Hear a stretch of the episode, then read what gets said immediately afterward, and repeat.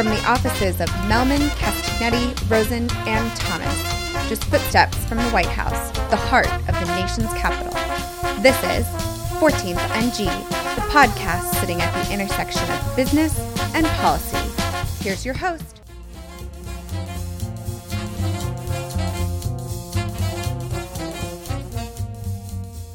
And I am your host, Dean Hinkson. Our regular listeners here on the 14th and G podcast are accustomed to CR Wooters behind the microphone. CR has gone on to bigger and better things, and I'd like to thank him for founding and originating the 14th and G podcast. And I'm very pleased to be joined by my first guest, Dr. James Wallner. He's a senior fellow at the R Street Institute and professorial lecturer at American University in their Department of Government. He's written books on Senate procedure and is a regular contributor to the Washington Examiner. But I got to know James way back when we were both Senate staffers. And today we're going to get back together to talk about the coming Senate impeachment trial. James, thanks so much for being here with me today. I guess the first question is really the most basic. What does a Senate impeachment trial look like? I think the, the short answer is no one has a clue Yeah. what it's going to look like. We've only had, you know, three presidential or two presidential impeachment trials in our nation's history Andrew Johnson in 1868, and then Bill Clinton, obviously.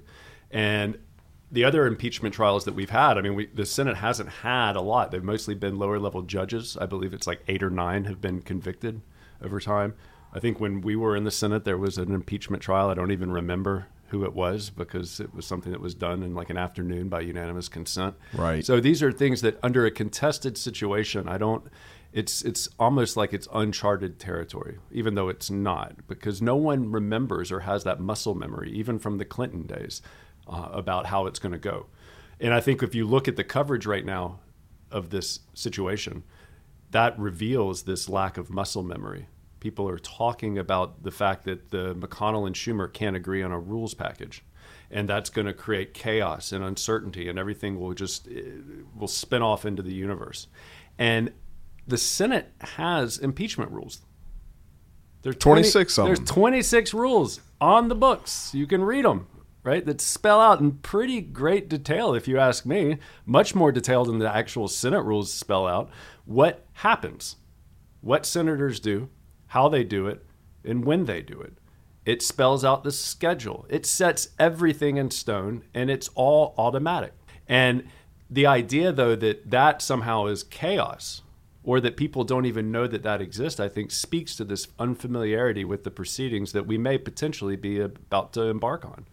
Well, let's talk about that because we're we're here uh, we're here on Thursday. It looks like today uh, the House Judiciary Committee will vote out at least two articles of impeachment uh, against President Trump. We would expect those to be on the floor of the House next week. As you said, the rules are automatic. When the House managers uh, present those articles of impeachment to the Senate, the Senate uh, pretty automatically and pretty quickly goes into a trial mode. So when we when we look in on the Senate, the the carpet's still blue, the walls are still hung in blue and gold silk, but the Chief Justice is sitting in the chair, and uh, all the senators are at their desks. So so what are we looking at? Uh, this is the Senate uh, in in a trial mode, and uh, what sort of differences uh, might the typical C-SPAN two viewer notice? Well, if they can recover from the stroke they just had by seeing all the senators inside the chamber at the same time not talking, then you know maybe they'll you'll, we'll find out. But no, I think the rules are very specific. The House managers present their articles of impeachment, and having done so, they then go back to the House, and the Senate organizes itself for a trial. And this is all spelled out in the rules. In this case, the Chief Justice will preside. That's, I think, Rule 4. I think it's Rule 4 of the Senate um, impeachment rules and the Constitution as well. And so you have a situation where um, the, the Chief Justice will be notified automatically. The rules say that the presiding officer tells the Chief Justice to come on over at this time and we'll get started, basically. And then you have the Chief Justice is administered an oath. And then the Chief Justice administers all the other senators' oaths. And then after having done so, there's a proclamation that it's time to get started, and then they invite the House back in, and then they have a trial. That's the most basic form of it. And it's all automatic. And one of the things you're seeing right now is that Democrats are considering, in terms of leverage, because we have all this debate about these different rules packages that members want and that or that they feel that we need to govern this process. And James, this is the idea, and and and McConnell has put this out there. Uh, we can go two paths. We can essentially hear the opening arguments of the House managers and proceed to some disposition of the articles, uh, or we can uh, have a more uh, a fuller trial setting with witnesses. And so, uh, is is is is a rules package going to govern? uh, which one of those two paths we go down, or if we're left uh, if we're left to the just to the rules themselves, does that dictate one path or the other? It certainly could dictate um, the shorter path if you can uh, adopt a rules package that that basically gets rid of the old rules for this trial and puts in new rules that require the Senate to go down that path. And that's what the Senate tried to do in 1999. I don't know if you remember or we know people who were there at the time, but there was a bipartisan desire in the Senate to avoid the Clinton impeachment trial in 98, late 98, and there was a lot of bipartisan talks. And the leaders on both sides, Daschle and Lott, both presented to their conferences a package of, of a rules package that says this is how we're going to do it. We're going to we're going to have a lot of debate on the front end and then we're going to have a vote to dis, to impeach. And if that vote doesn't get the this the it'll be a test vote. And if it doesn't clear the test vote, then we're not going to go through with the witnesses and everything else. That didn't work. A lot of Republicans, particularly, got very upset and pushed back against that and said, no, we want the fuller process.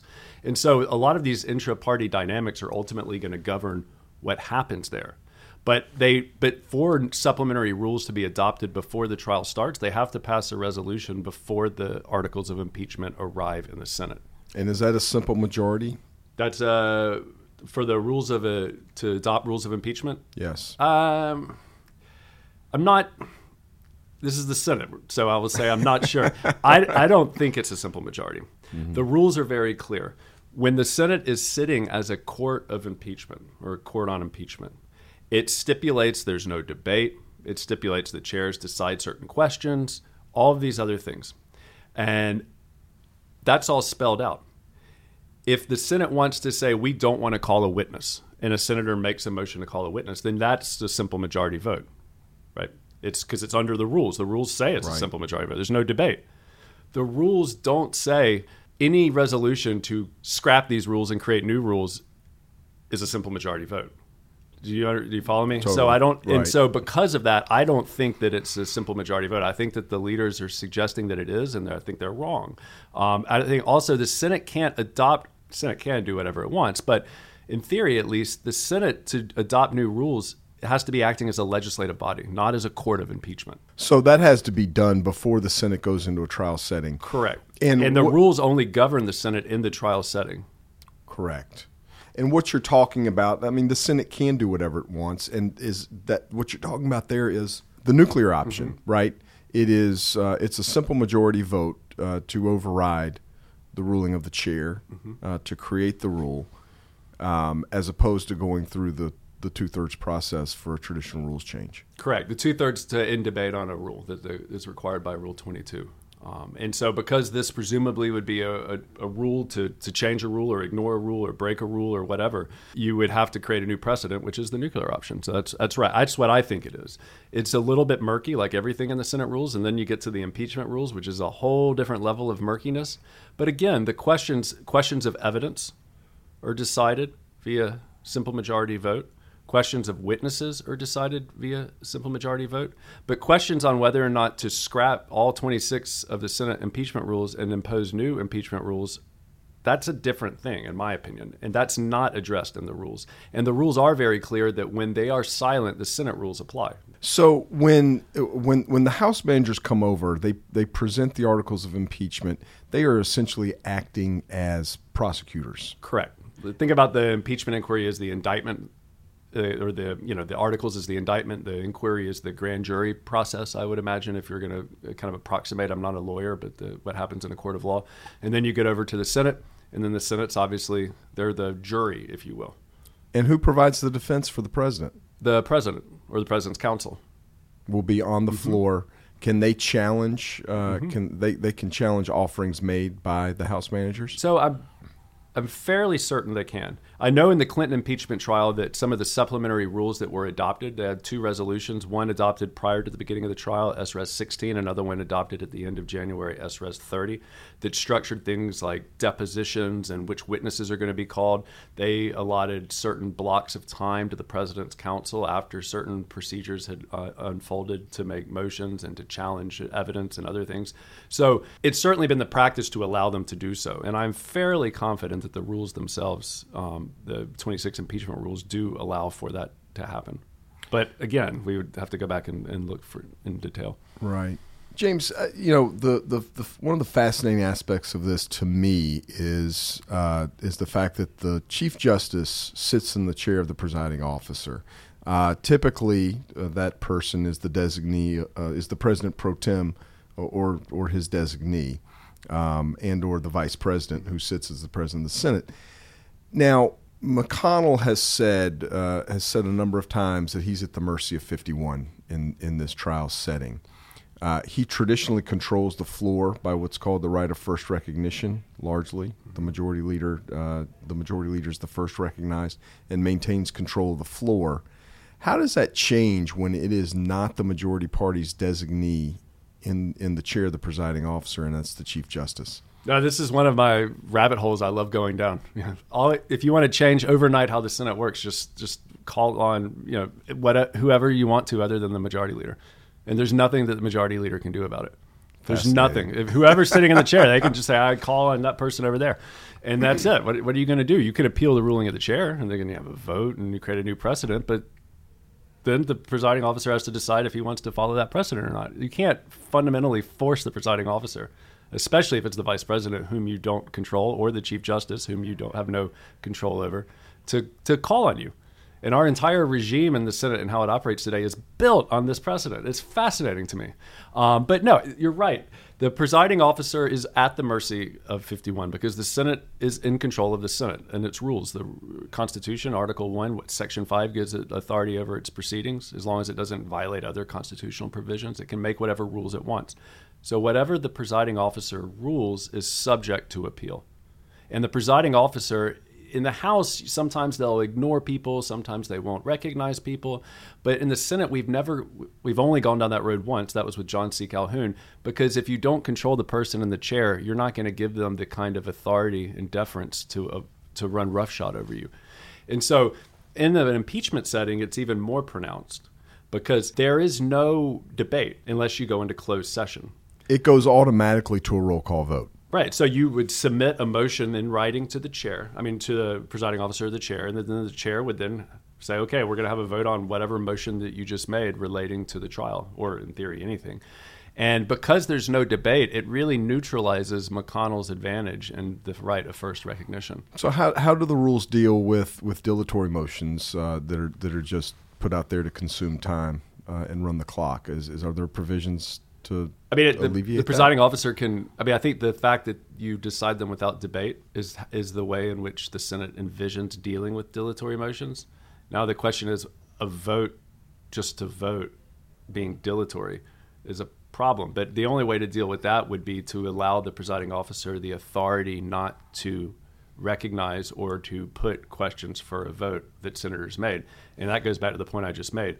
They're not in my opinion, they're not going to do that, certainly for a prolonged period of time, because they can't control the chair. That's why the Senate has never become the House. So there's a, the only way the Senate can do anything is by is by voting, basically. Right. And so ultimately, that's the backstop. And so when you get to a dilatory vote, the Senate has no real way of dealing with that. But in my experience, and as you know, senators aren't going to sit around and vote on things one after the other ad nauseum to avoid something they know is going to happen anyway, especially when they think they're going to lose.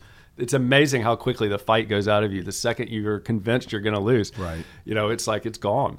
And I think the politics of effort is a big deal that we often overlook. I think a lot of the the the frustration and, and uncertainty and, and worry that we see in this town right now surrounding the impeachment rules relates to one simple fact: the 26 impeachment rules are going to force the senators to work on Saturdays. and Fridays. Unheard of. And Mondays. Unheard and of. And Thursdays, unless they adjourn or otherwise change them, which is what they're Right. trying to do. And that's the thing. The effort. We. Uh, I would encourage your listeners not to overlook effort. These are human beings who have lives and hopes and dreams and things they want to do and and fears and uncertainties and things they don't want to do. And you put all that together and you put them in a place with four walls and a ceiling and a thermostat and And James, not just uh, not just uh, forced to work, uh, forced to be in the Senate chamber uh, up to six days a week, up to six hours a day, but at their desks, not talking. not talking. In fact, the, uh, the the proclamation of the sergeant at arms: all persons are commanded to keep silence on pain of imprisonment, while the House of Representatives is exhibiting articles of impeachment. Uh, so no talking Those at their cloakrooms are going to be very boisterous places. no phones.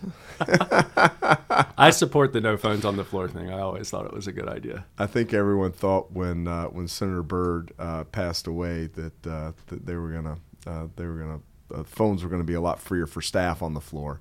And that That's the one place you could go never as a staffer and not have to answer emails. It was great. You have a whole bank of phones in the cloakroom that you can go into and somebody can track you down. It's, it's nice. It's a little antiquated, but it's nice. I, I may have gotten uh, I may have gotten dinged once or twice by the uh, by the floor guys for, Oh. for having my phone out.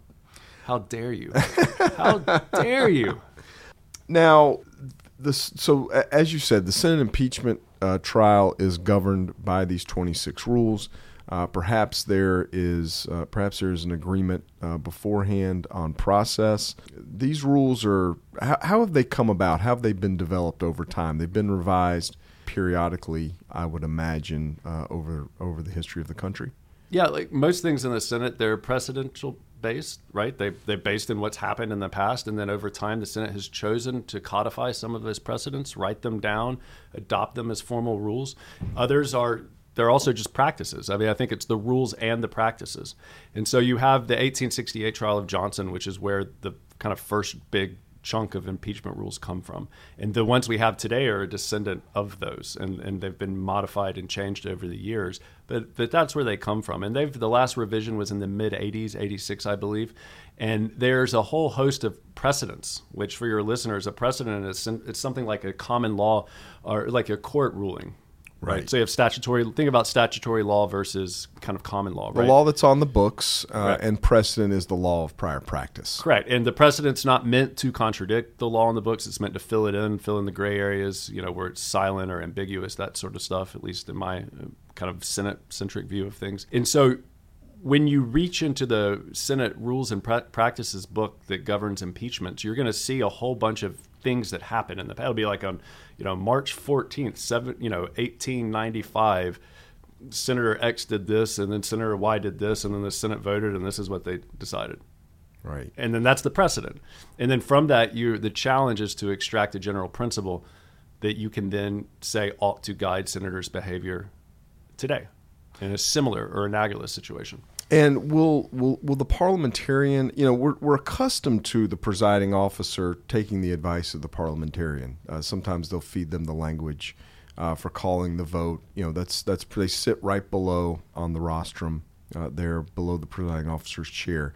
Will uh, will the chief justice uh, be similarly advised? And will senators have access to the advice of the parliamentarian during the course of the trial? Absolutely. I mean, the parliamentarian is a great resource in the Senate. I I know you've worked with them uh, before as well. Very knowledgeable. The Senate couldn't function in its current form, in the current environment, without them. So it's very, very important. The presiding officer is most certainly, I mean, I don't think John Roberts is uh, expert on all of the Senate precedents relating to impeachment trials. So he's going to rely on any expertise he can. What I find interesting is if you start to push the envelope a little bit, and I'm not sure how this would uh, look, how it would occur, because there is no debate. I mean, you can go behind closed doors and then we wouldn't see it on the outside. But if the presiding officer has to start making very creative rulings, because the Senate is being asked to decide things it's never decided in the past, that is truly unprecedented. It'll be very interesting because I can imagine senators being sensitive to an outsider kind of coming in and taking a side on a, in a in a very heated and contested debate, if that makes sense. And so, and I can also imagine John Roberts not being thrilled about being placed in that position either. I- Certainly, I agree with that. I'm not sure that he would want that. And, and one of the things that the rules do envision, the standing rules and the impeachment rules, is that the presiding officer can choose to just submit these questions directly to the Senate without first ruling on them. And I think if I were John Roberts and, and you get into a situation where it is a very contested environment on the floor for whatever reason, the parliamentarian's advice may not be necessarily as precise as you want, or it may not be as analogous as you want, or it may not even be related. And therefore, you are in a position of you, you need to be very careful. And my guess is he would probably just submit it to the Senate to decide, because after all, they're the authority, not him. And let's have a roll call Right. vote. He's there as an administrative role only. Can he break ties? Yes. Uh, he can break ties. I looked this up recently. I was I was flabbergasted.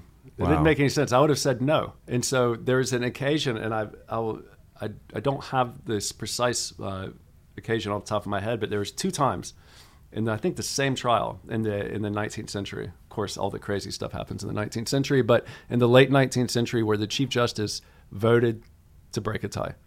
Of course, nowadays we know the tie breaking authority of the vice president. Mm-hmm. It's typically the only time uh, he actually uh, takes the chair as president of the Senate uh, is when there's going to be a very close vote. And the tie can break it. Constitution says your job is to break ties. The Constitution does not say, Mr. Chief Justice, your job is to break ties. Now, what would be very interesting is if the Chief Justice is there, there's a tie, and then the Vice President comes in and votes to break it. Well, that's I a mean, great I'm- question, James. I mean- what what is what is the vice president's role in, in, in an impeachment trial? He is he's constitutionally the president of the Senate.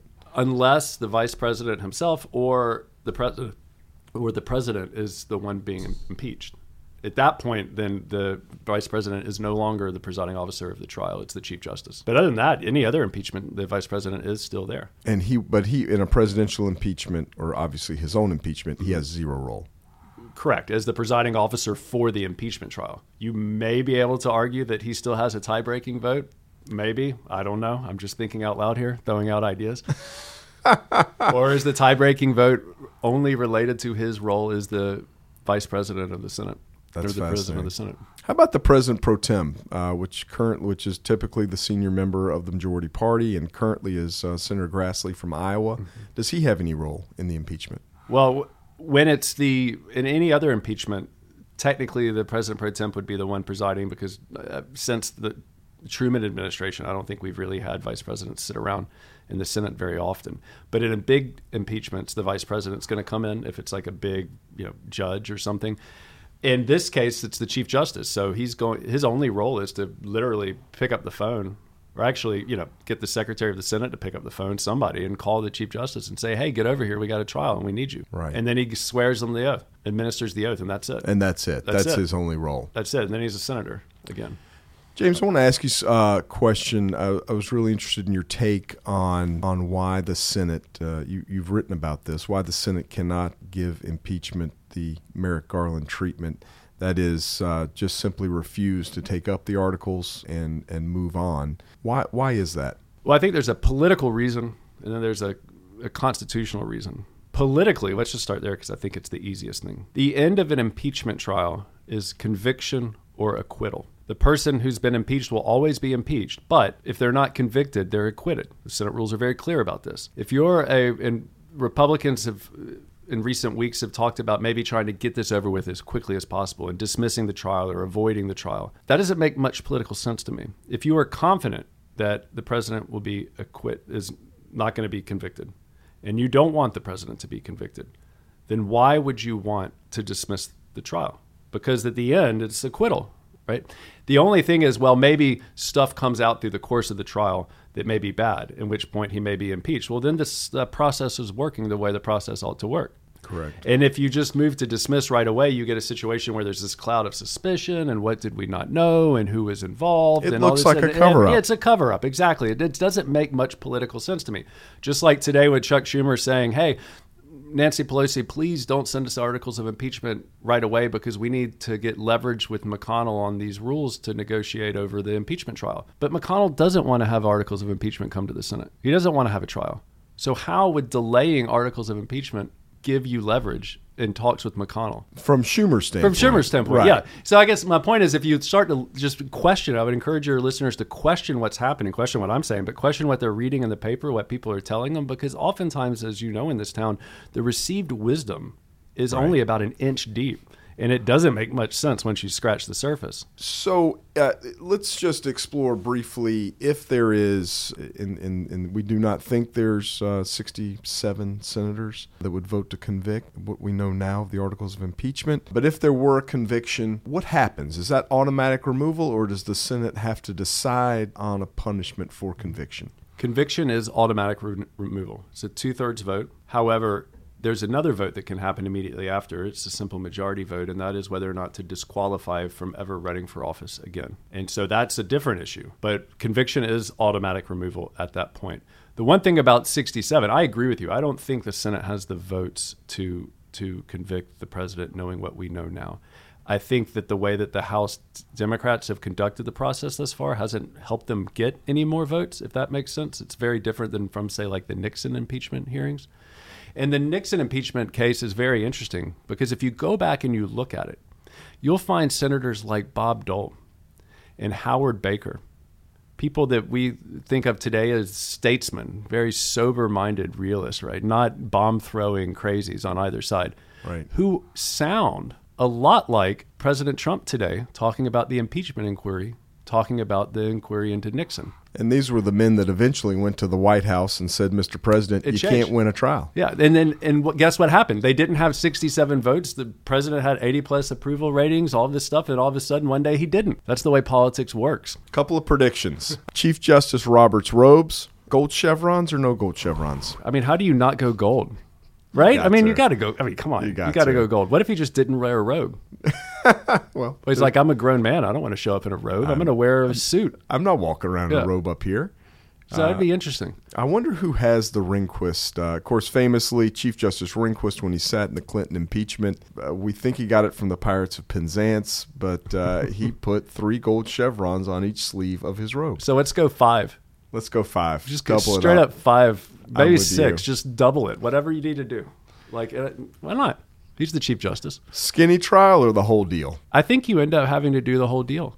Now, the whole deal may be skinny because the rules allow it to be skinny. And maybe I'm wrong because I'm not in the Senate. But when senators are being confronted with the question of whether or not they want to nuke the rules to, to have a skinny trial that can be that looks like a cover up or looks like you're trying to hush this up at the same time that you're saying the House rushed the process the House is being criticized for rushing the process and being overly partisan. So the Senate Republicans want to push through a overly partisan rules package on a party line vote so that they can rush the process.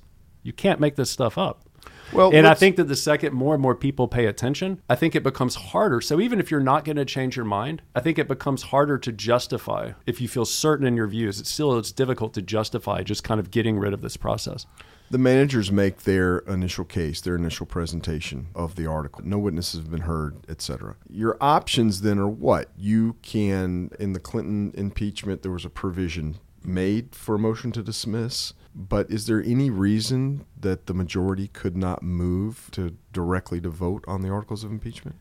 No, they could absolutely vote on articles of impeachment. They there may be a couple motions here or there that you would have to vote on before, but you can vote on the articles of impeachment. You don't, and the majority is. I mean, if they don't get a super majority, they're not going to pass them. But, but that's a different issue. There's been times in the past where the Senate has dismissed articles right when they came over in the 20s and in the 30s. But there are unique situations. One, the the, the person impeached was no longer in office. The House asked them to dismiss it. So it's kind of like a prosecutor dropping the case, if you will. Right right? Saying like we're no longer going to do it. So the Senate's like, okay, fine, we're gonna. Right. But the Senate rules, I read the Senate rules as saying, especially in like Rule Three, I believe, the Senate continues day in and day out, except Sundays, until you vote on articles of impeachment. And once you start voting on articles of impeachment, you don't stop voting on articles of impeachment until you're done. Until you voted all of the all articles. of them. But now in reality, like Andrew Johnson, there was I don't like 14, 12. I don't know how many there were, but there were a lot. After the first couple, the Senate, like everything, they're going to, Why are we going to keep voting on these? We don't need to vote on all these other articles because we already know that we're going to lose. Now, in the case of two, you probably vote on both, but you know, you never know with senators. But you don't. They can waive it by unanimous consent. But at the end of the day, I read the rules as saying the trial starts when the articles of impeachment arrive with the House managers and it has to continue until you vote on the articles of impeachment. That tells me that a motion to dismiss is not in order, unless in these extraordinary circumstances where the House is saying, like, the guy is no longer alive, for instance, like we're withdrawing our impeachment. James, what is the ability uh, during the during the course of the trial, what is the ability? Can the can the Senate conduct other business? Can the Senate switch to the legislative calendar, to the executive calendar con- to consider nominations mm-hmm. while the trial is ongoing? So the Senate rules state that a certain time every day that the Senate has to come into session. Other before that, it can do whatever it wants, and after that, it can adjourn and go back to legislative business. It can adjourn and go back to executive business. And there is precedent for while it's sitting as a court of impeachment and there's a trial ongoing that it can receive messages. So that gets into a situation. We're not going to see it now because the trial probably isn't going to happen until January. But say it was the end of a, you know, when you're in a, you're running out of time on say government funding or other things, and you're trying to get bills through, and you have a House message coming over, and you need to turn it around real quick because the cloture clock has to be start right away. Because if it doesn't, then you're going to have a shutdown for 20 minutes, and it's going to be bad. And so because of all that um, the, it, it is important, I think, that you can still receive messages and conduct that kind of business um, and allow for that kind of housekeeping stuff to uh, to, to happen. But in the in January, I, that's not going to be as important, I don't believe. But yeah, they can still continue to to be the world's most uh, deliberative HR agency. Well, they may have a pretty large trade deal to uh, to contend with. And that's uh, and that's get back. another fast track process. It's set aside, but there's um, they can make a decision. The Senate can do all kinds of things. Do you recall who delivered the closing argument for Bill Clinton in his impeachment trial? I do not. I have had occasion to rewatch it over the years, and, and I would commend you and the folks listening uh, to look it up. Well, I'm going to watch it today. Former Senator Dale Bumpers Oh, bumpers! delivered the closing argument uh, in in the Clinton impeachment trial. It was uh, it was a stem winder, uh, part country lawyer, uh, part tent revival. Uh, he had them laughing, he had them crying. If there's anyone out there that can that can uh, that can do a closing argument at the level of Senator Bumpers, then I'm for a full trial. Oh, absolutely. It's we need some entertainment here. Yeah. James, thank you so much for joining today. This was a this is a great conversation and hopefully helped illuminate some of these issues as we uh, as we hurtle toward a, a, an impeachment trial in the United States Senate. Well, thanks for having me.